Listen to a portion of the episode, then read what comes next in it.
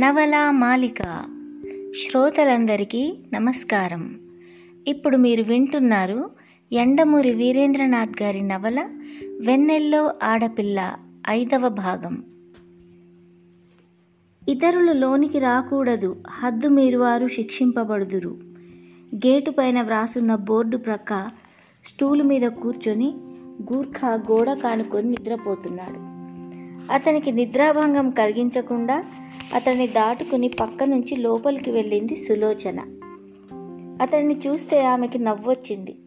నీకు జీతం ఇస్తున్నది దేనికయ్యా? అని అడిగితే అతను అంటాడు స్టాఫ్ని ఆపరేటర్స్ని తప్ప ఇంకెవరినైనా ఇటు వెళ్ళమనండి సార్. పట్టుకోకపోతే అప్పుడు అడగండి అని. కానీ అప్పుడప్పుడు చూసి చూడనట్టు పెళ్ళి కాని అమ్మాయిల బాయ్ ఫ్రెండ్స్ కూడా వదిలిపెడుతూ ఉంటాడు. మరీ రోడ్డు మీద నిలబడితే బాగుండదని.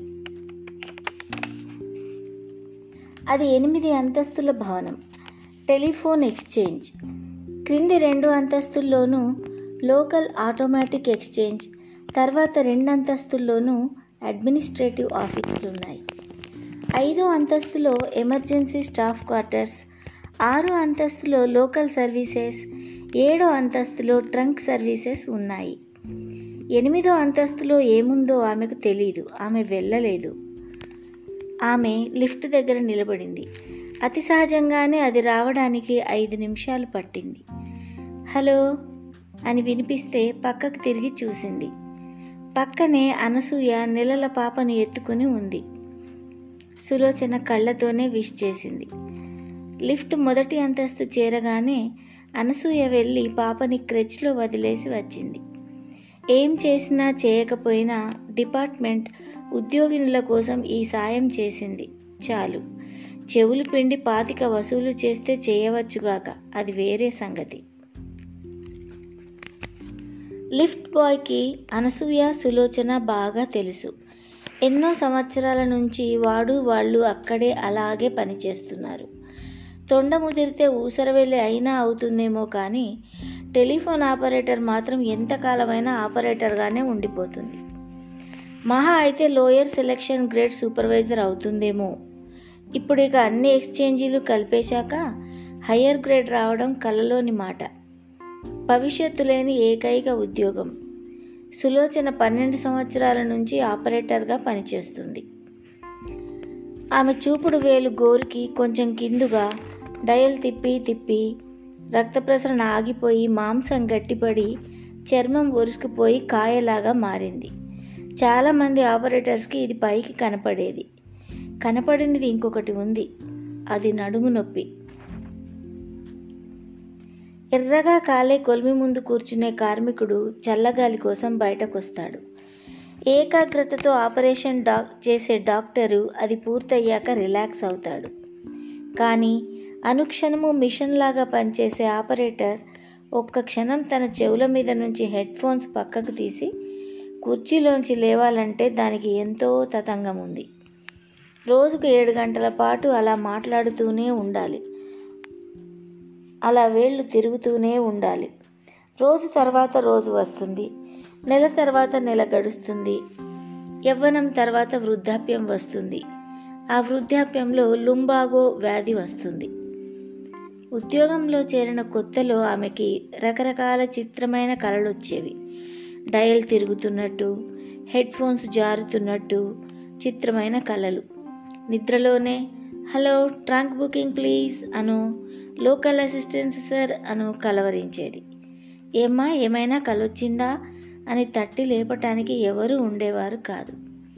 పని అలవాటైన తర్వాత ఆ కలవరింతలు తగ్గిపోయాయి. కానీ కొత్త అలవాటు వచ్చిపడింది. అది చూపుడు వేలు గాలిలో రింగులు తిప్పటం. రోజు ఏడు గంటల పాటు డయల్ చేసి చేసి ఇంటికి వచ్చిన తర్వాత కూడా వంట చేసుకుంటూ కాఫీ పొడి డబ్బా మీద పుస్తకం చదువుకుంటూ పక్క మీద చూపుడు వేలుతో సున్నాలు చుడుతూ ఉండటం అలవాటైంది పెళ్ళి కాని ముప్పై ఐదేళ్ళ అమ్మాయి మాటి మాటికి అలా చూపుడు వేలు ఆడించడం అపార్థాలకు దారి తీస్తుందని తెలిసినా ఆమె ఆ అలవాటు నుంచి బయటపడలేకపోయింది. ఆమెకు మగవాళ్ళంటే అసహ్యం. దానికి చాలా కారణాలు ఉన్నాయి ఈ అసహ్యం అనేది ఏదో ఒకసారి ఉద్భవించినది కాదు. కొద్ది కొద్దిగా పేరుకున్నది. ఫోన్స్ ఆమెలో మృదుత్వాన్ని చంపేశాయి.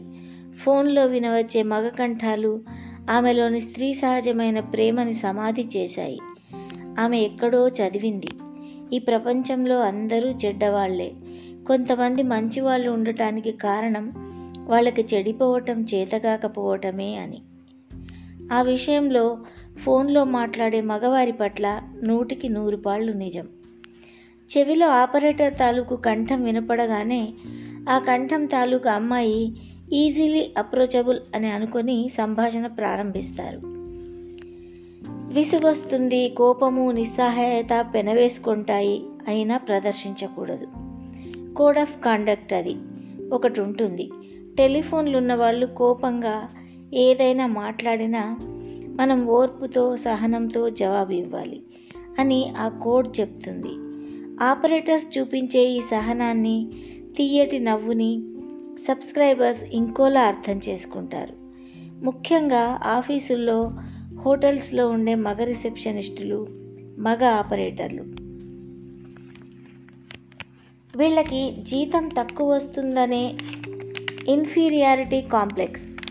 లెక్చర్స్ తరఫున ఆఫీస్ తరఫున మాటి మాటికి ట్రంక్ కాల్స్ అవి చేస్తూ ఉండాలి కాబట్టి ఎక్స్చేంజ్ అమ్మాయిలతో పరిచయం ఏర్పడుతుంది.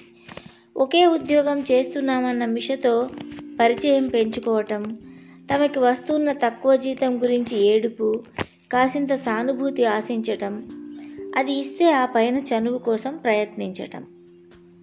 లిఫ్ట్ ఆరో అంతస్తులో ఆగింది. తలుపు తెరుచుకోగానే కదిలి వెళ్ళొస్తాను అంది అనసూయ. ఆలోచనల్లోంచి తెప్పరిల్లి సులోచన తలూపింది.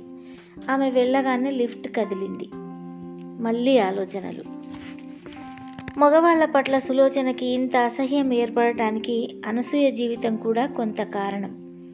అనసూయ హుషారైన తెలివైన అమ్మాయి.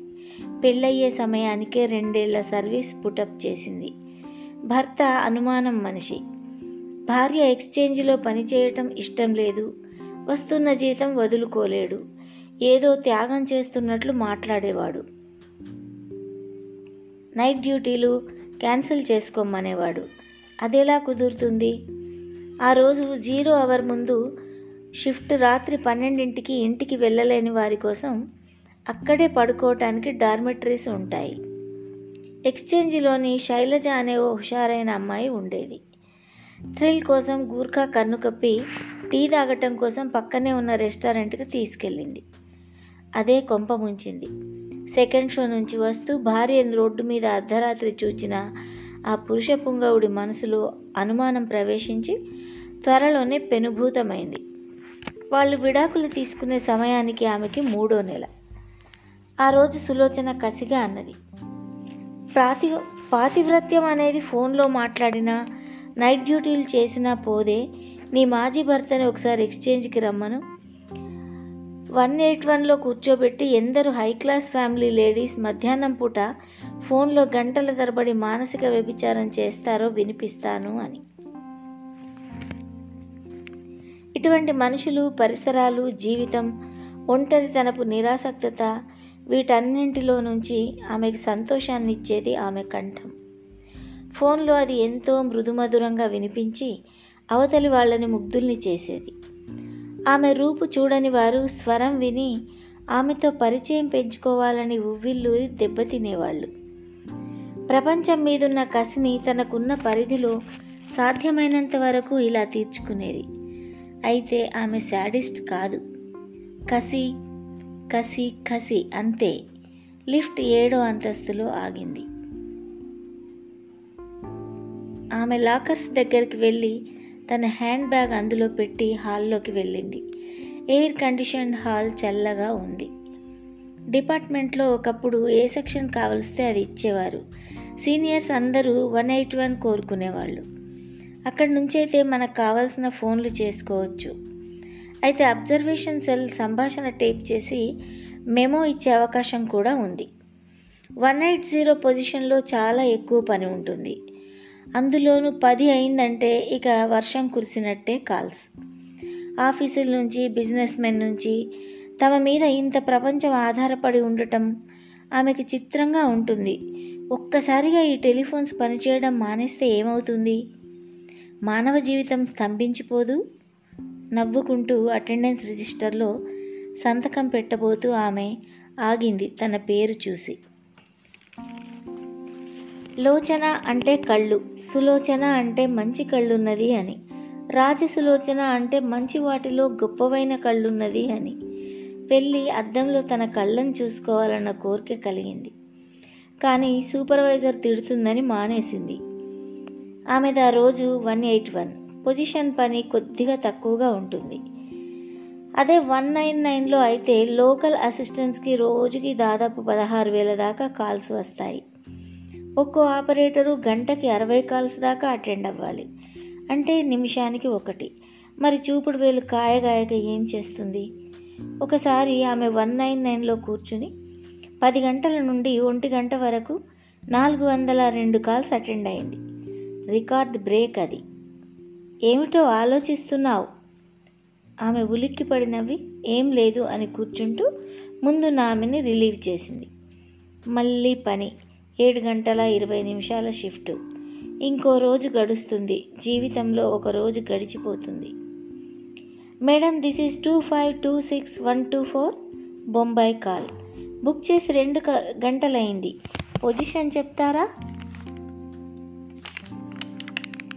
మేడం కదిరిమెట్ల లైన్స్ ఎలా ఉన్నాయి?